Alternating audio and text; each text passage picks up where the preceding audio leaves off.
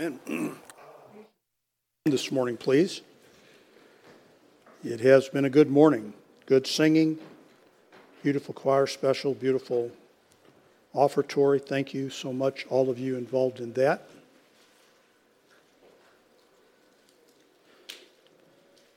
Ephesians chapter number one.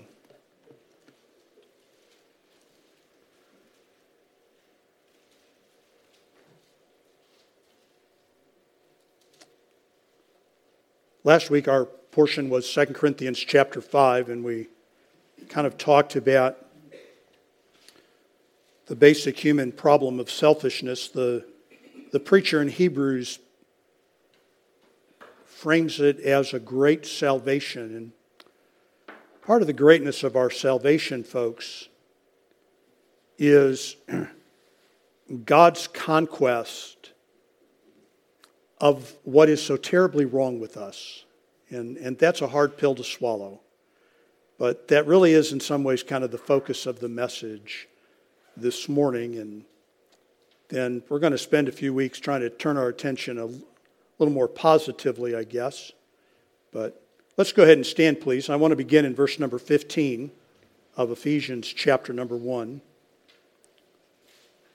And we're going to read into Ephesians chapter number 2.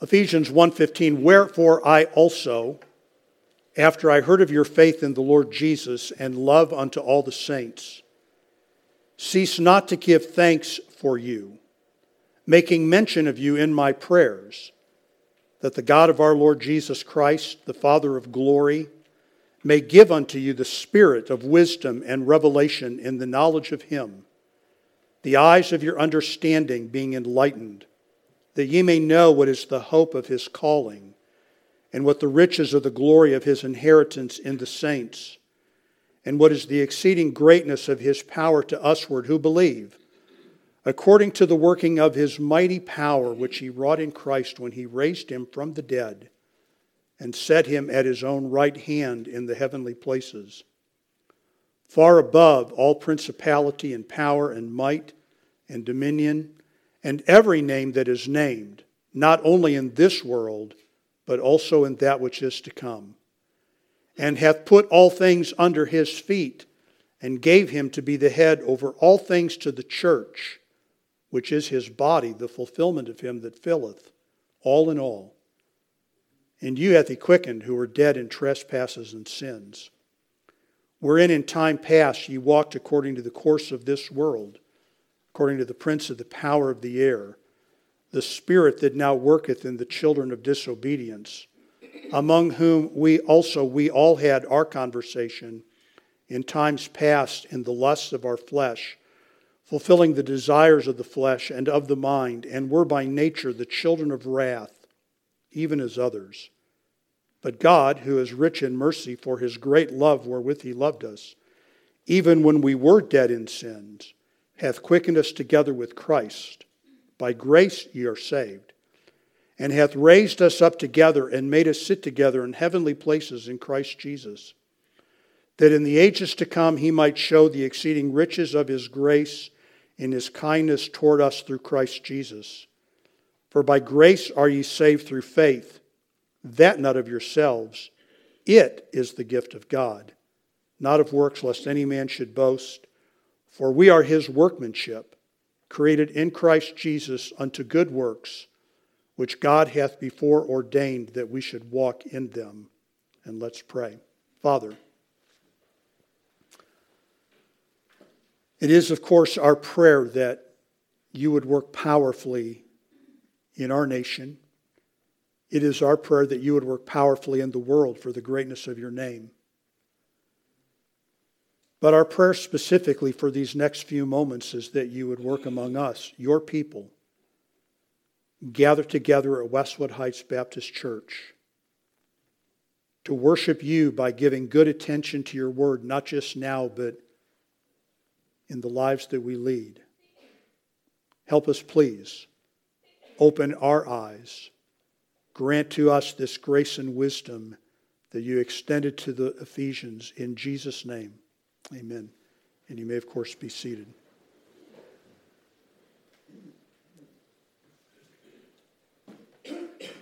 Well, Ephesians is probably the greatest and the most prominent of the New Testament churches. It is the first church in the book of Revelation. It is yet another church that Paul started. Timothy will number among its pastors. And in this letter, Paul points out to them that the glory of God is manifested to the church and then through the church. To us and then through us to an unbelieving world. The church is God's only program in this time.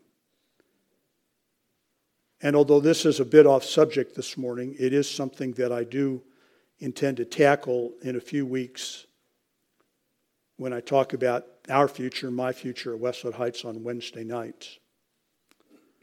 I wonder sometimes if the New Testament church is not actually being suffocated by all of the help it is receiving. All of the many helpers that want to come alongside the church and assist it are not actually doing it damage. This is even further off subject, but C.S. Lewis made mention one time of a woman whose life's work was to help other people. And you could tell who the others were from the hunted expression on their faces. And I feel sometimes like the church is ever in peril of being helped to death. It is a serious, again, still off track for this morning's message, it is a serious thought and one worth considering, folks as to how much help the church really needs and where that help should come from. The church is God's program. And the church are the people, and the people are those for whom Christ died and who have believed.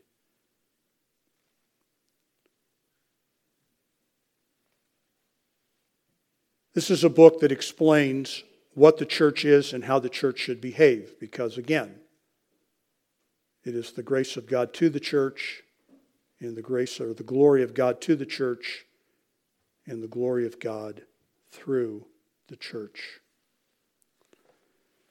In this passage this morning, and I kind of want to begin in the middle of what Paul said, I want to call your attention to three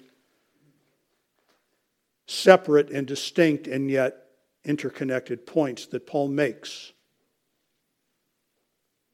to the church. The first, chapter 2, verses 1 through 3, is the de- desperateness of our condition apart from Christ. And you hath he quickened who were dead in trespasses and sins. Wherein in time past ye walked according to the course of this world, according to the prince of the power of the air. The Spirit now worketh in the children of disobedience among whom also we all had our conversation in times past, in the lusts of our flesh, fulfilling the desires of the flesh and of the mind, and were by nature the children of wrath, even as others. Paul just piles up the condemnation of humanity. One of the main underlying assumptions of the world that you and I live in is that it is basically a good world that it is basically a good place, that people are basically good in their deeds and in their desires. Now, it's true that we don't always do good. There are a few bad apples that will spoil everything. And we promise you that if we could just have more money and more equality and more education, that we could fix that.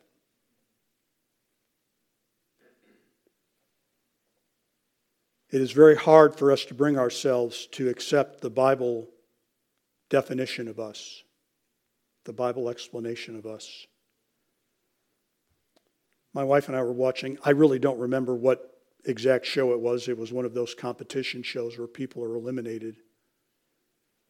And I just said to her, Have you ever noticed that the people who are eliminated never deserve to be eliminated at that time? Nobody gets interviewed after they're eliminated and go, you know what, I'm just really not very good at this. It's just a marvel that I got here at all. But far more often, it's the judges made a mistake. I didn't deserve. I can do better. This wasn't my. I can do better, and you haven't seen the last of me. I'll be back.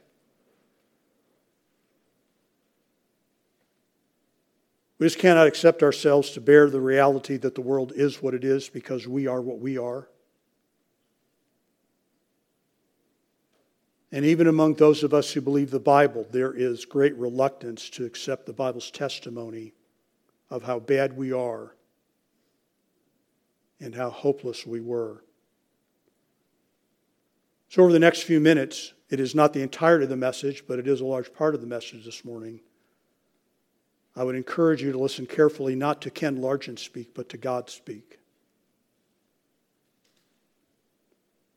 And here's what God says about us He says it about us, and He says it, therefore, about our children and our parents and our grandparents and our grandchildren. We were dead spiritually.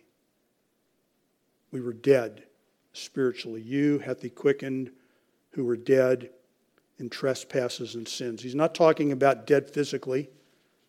This is the death of our relationship with God. Trespasses.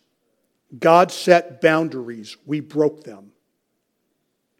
Paul is very clear in Romans chapter 7 that part of the function of the law is to, like a, to be like a great keep off the grass sign. As soon as you see one, you're almost overcome with an urge to step on the grass. That the law is like a great wet paint sign. The minute you see a wet paint sign, you want to stick your finger into it.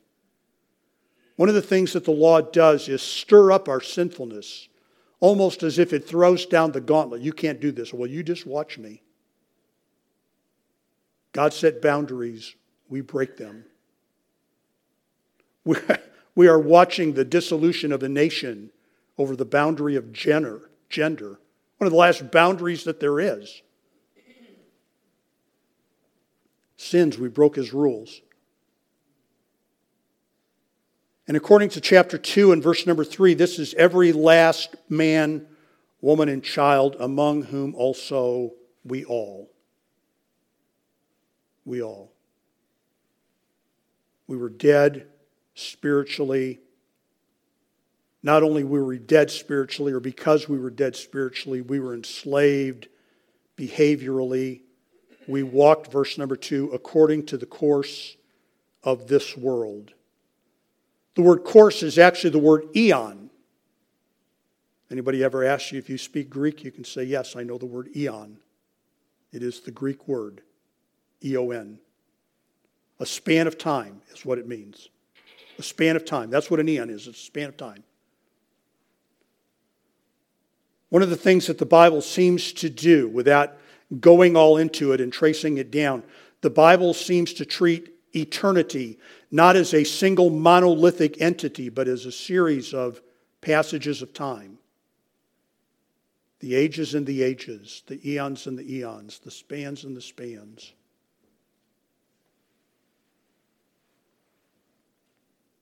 In Paul's mind, it was the seat of life. We walked in this age according to the world's arrangement, the cosmos, the way things operate. This is what we all did. This was what drove every one of us being spiritually dead. We were not physically dead. We lived, we have minds, we breathed, we thought, and yet what controlled us was the age in which we lived, the way things are. But why are they the way they are? Why are they the way they are? And that is because there is a power in the air, an unseen power. That's Paul's explanation. That's God's explanation. That's the Bible's explanation. Verse number two, wherein in time past ye walked according to the course, the eon of this cosmos, this arrangement, who was determining the way things were? Prince, the power of the air. not the Democratic Party,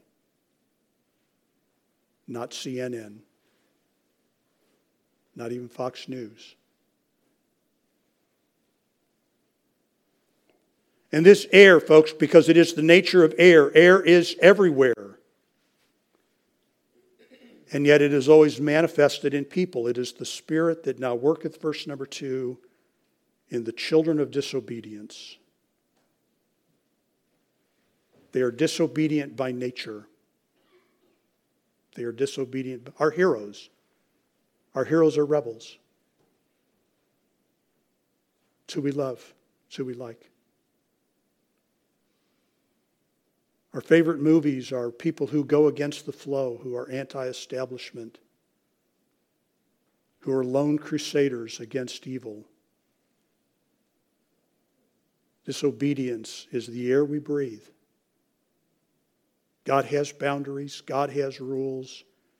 And it is the very core of my being to look at them and disregard them and flaunt them. But it doesn't look like that to me. A lost person, as a lost person, I didn't get out of bed and think, I serve you, Satan, today. I got out of bed and I thought, I serve me. This is the way that Paul frames it in verse number three among whom also we all had our conversation. This was the way we lived. And how did we all try to live? Fulfilling the desires of the flesh and of the mind. He's the prince of the power of the air. He's invisible. Believers don't see him, unbelievers don't see him. We just think we're doing our own thing. We just think we're having it our own way. We think life is a gigantic Burger King, that we can have all that we want. And if you just want it badly enough, and if you're willing to pay any price, if you're willing to make any sacrifice, you can have almost anything you want.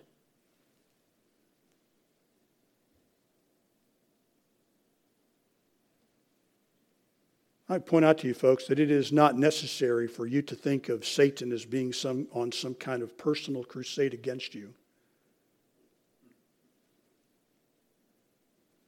He doesn't need to go after you personally when the entire system is in place and the entire system's entire purpose is set up to appeal to our sinful desires, to break God's boundaries, to violate his rules. That is the whole, that is the whole system. That is, that is the whole game. That is the course of the age. Peter tells us, or Hebrews tells us in 2.15 that he takes advantage of us through fear of death we like to feel alive because one of these days we're going to die.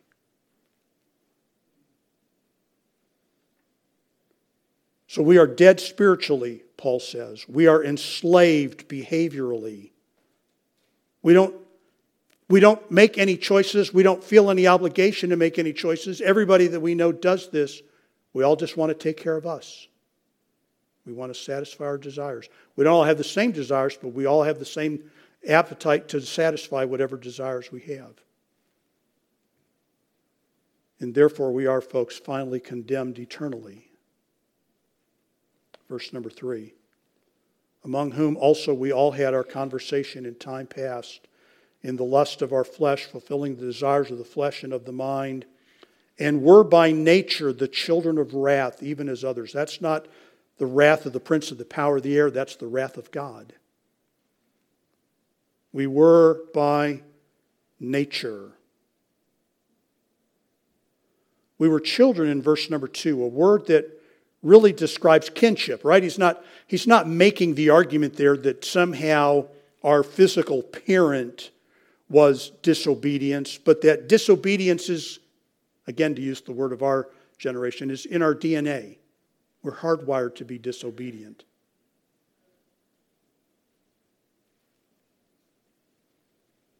But in verse number three, it's a little bit different word. It's a little bit more, if possible, a little bit more of intimate word. We are by nature the children. We're the offspring. And that word nature is another word that you know. It is the, in Greek, it is the word physics. It is the state of condition. Right? Here's, here's one, I mean, right? Paul is arguing a series of facts. Here is a fact. The fact is that all human beings were born spiritually dead. Here is another fact. In conjunction with the lusts of our, our flesh and of our minds, under the operation of the power of the air, we are, be, we are enslaved in our behavior. And yet, here is another fact the state of our nature is condemnation. Condemnation.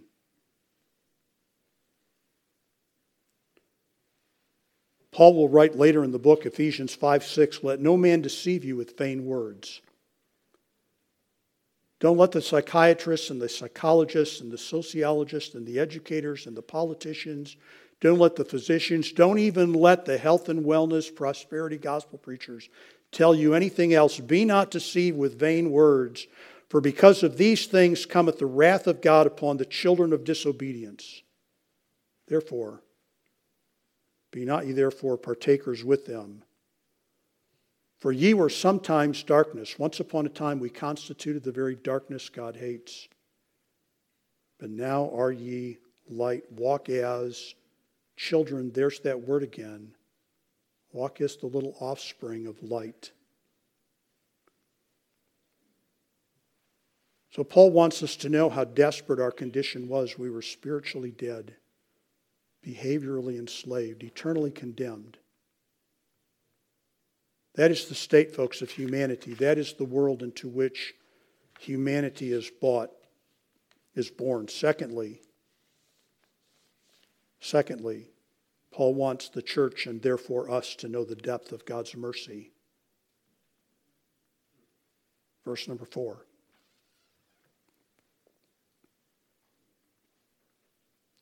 But God.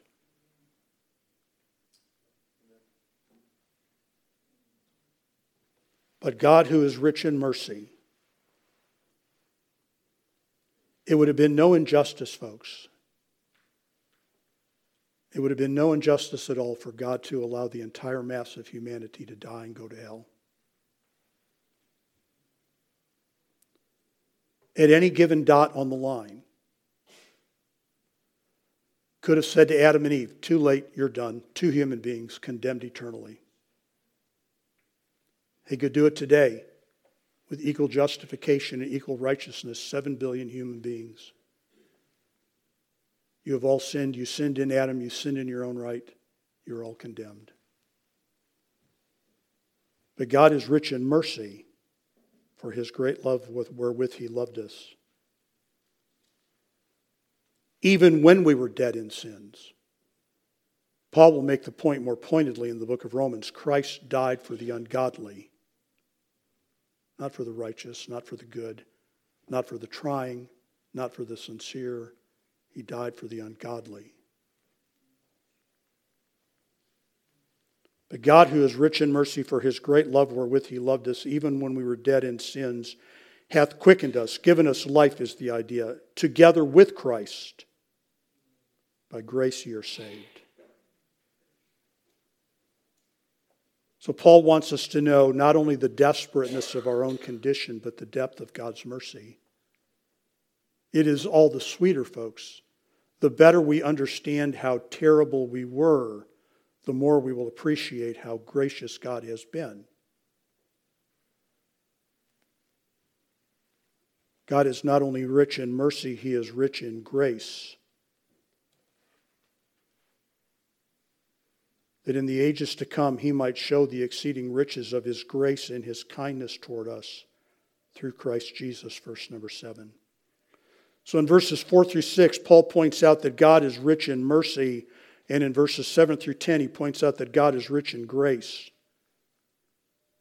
So that rather suffer the eternal wrath that we deserve, verse number 3, we experience all the glory that God can give us. Verses 6 through 10. And it is for this reason, folks, it is because of the relationship between human sinfulness and God's mercy that it is essential to understand that the only way to obtain the necessary righteousness is by faith. This is why Paul deals with it here. Verse number eight For by grace are ye saved through faith, that not of yourselves. It is the gift of God.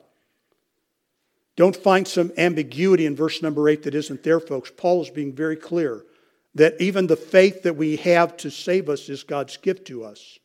We bring absolutely nothing to the equation.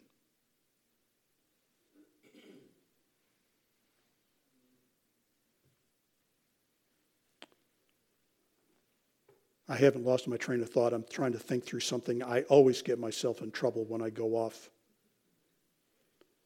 when I go off script. I'm not going to go there. That's for a Sunday school lesson.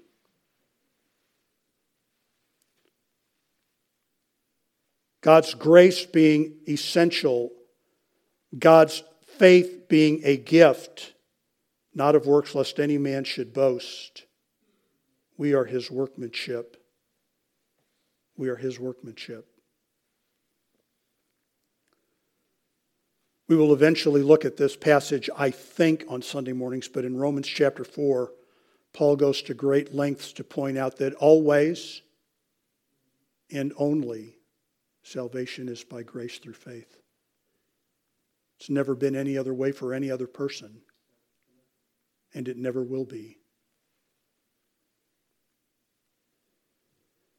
And God is rich in grace so that in the ages to come,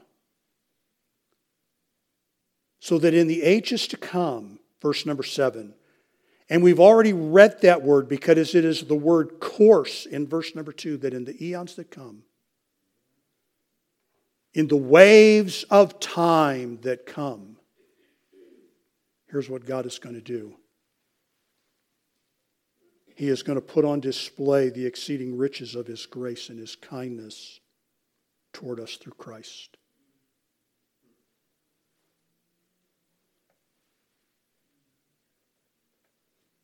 The eternal monument of our eternal salvation will be the grace of God shown us through Christ.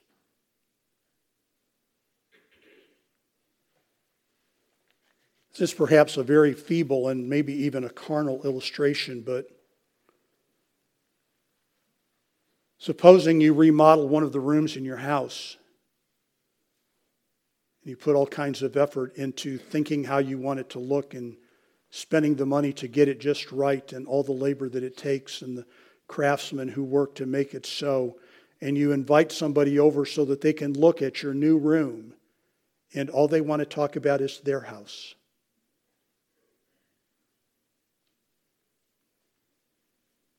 Yeah, yeah, yeah, yeah, yeah, that's really nice what you did, but let me tell you about me.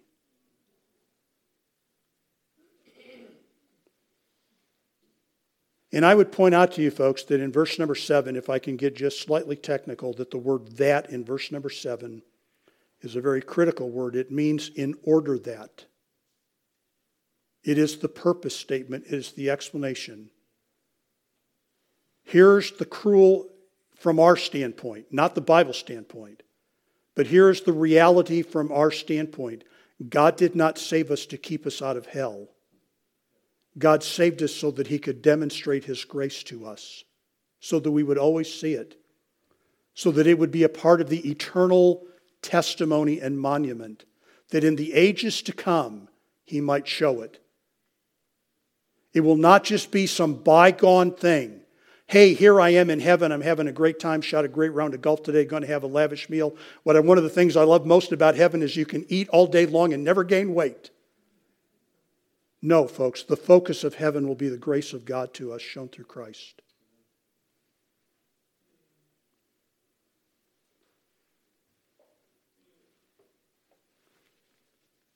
And if I need to say this, if anybody should think, and I don't think that any of us would think it, if anybody should think that God would not really send people to hell, just remember this. He sentenced his own son to it. If he refused to spare his own son, he will not spare our sons.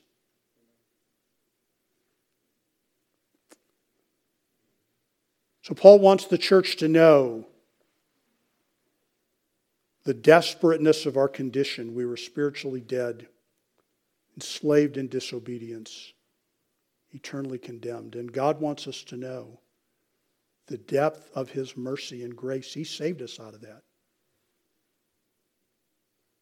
And we will never forget, not for a millisecond, that God has shown us this kindness.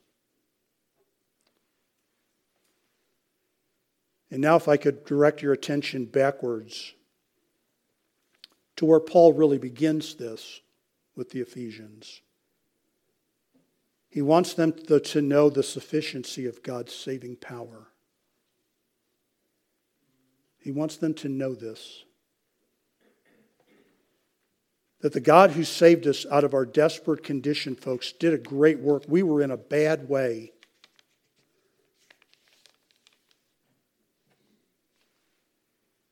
When I heard verse 15 that you believed in Jesus, I immediately began to pray this way for you.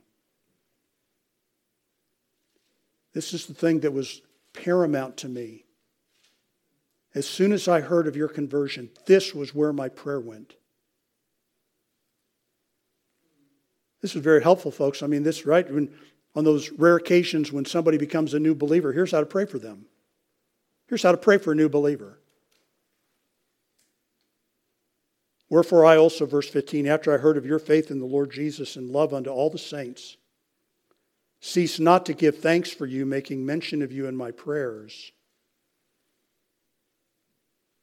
That the God of our Lord Jesus Christ, the Father of glory, may give unto you the spirit of wisdom and revelation in the knowledge of him.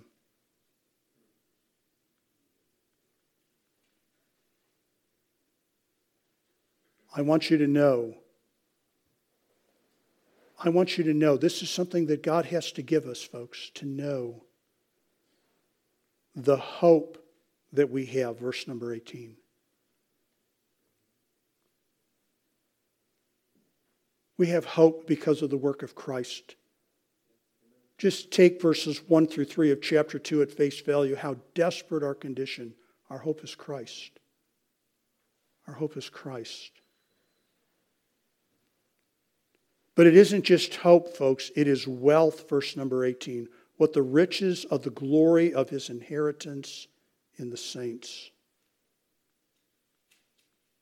We have true spiritual wealth.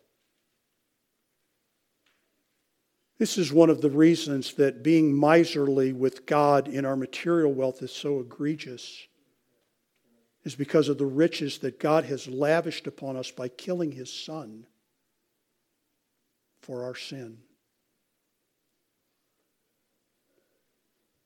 And Paul wants them to know the greatness of his power. These are things we need to comprehend. Hope. Hope.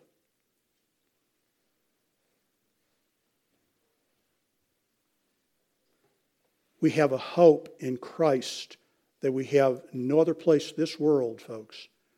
This world that we I don't want to say we love hating, but we are so willing to hate. This is a world without hope. If they are not saved, they have no hope.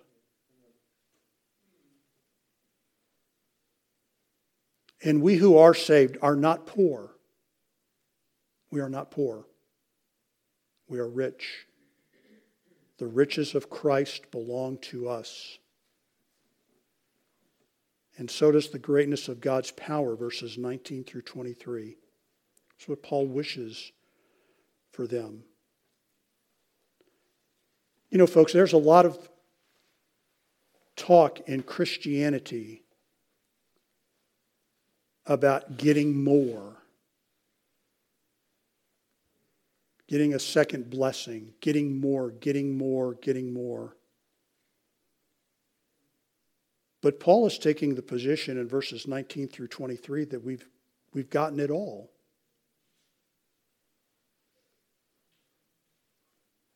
Now, this doesn't mean there isn't sanctifying work that involves some of our labor on our end, but we have it all.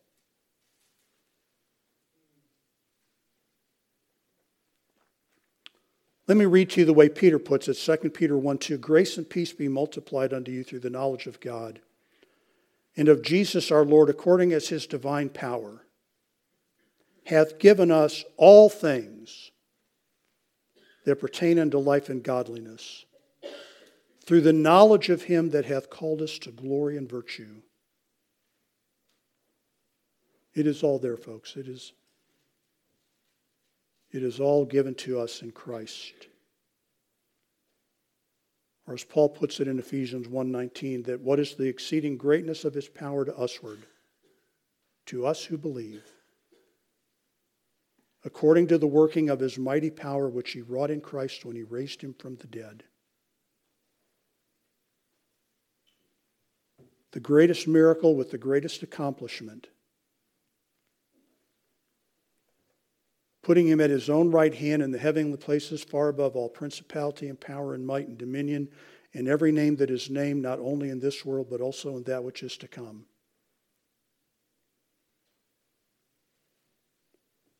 And everything is under his feet. And he is the head of all things. And folks, we have access to Him. We have access to God in a way that we don't have access to our governor or our president or our mayor or even our city councilman. We have access to God.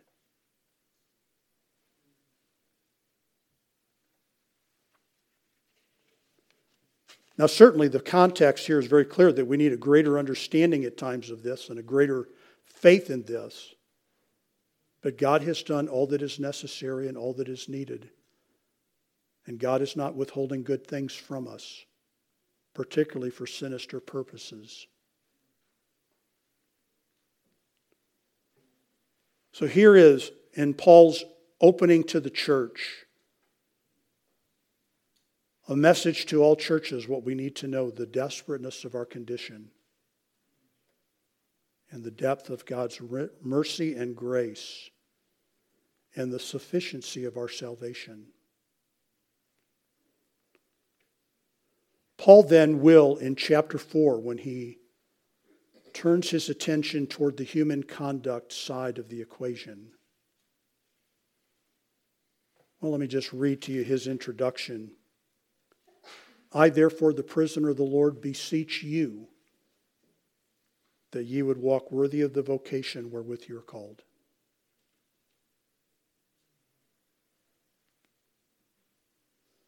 Because again, folks, the church is not simply the recipient of God's grace.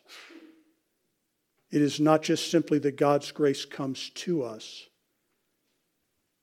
but through the activity of the church, God's grace is extended to the world. Evangelism, prayer, righteous living, shining the light of godly living in the world walk worthy of the vocation that we have. Let's pray this morning. Father,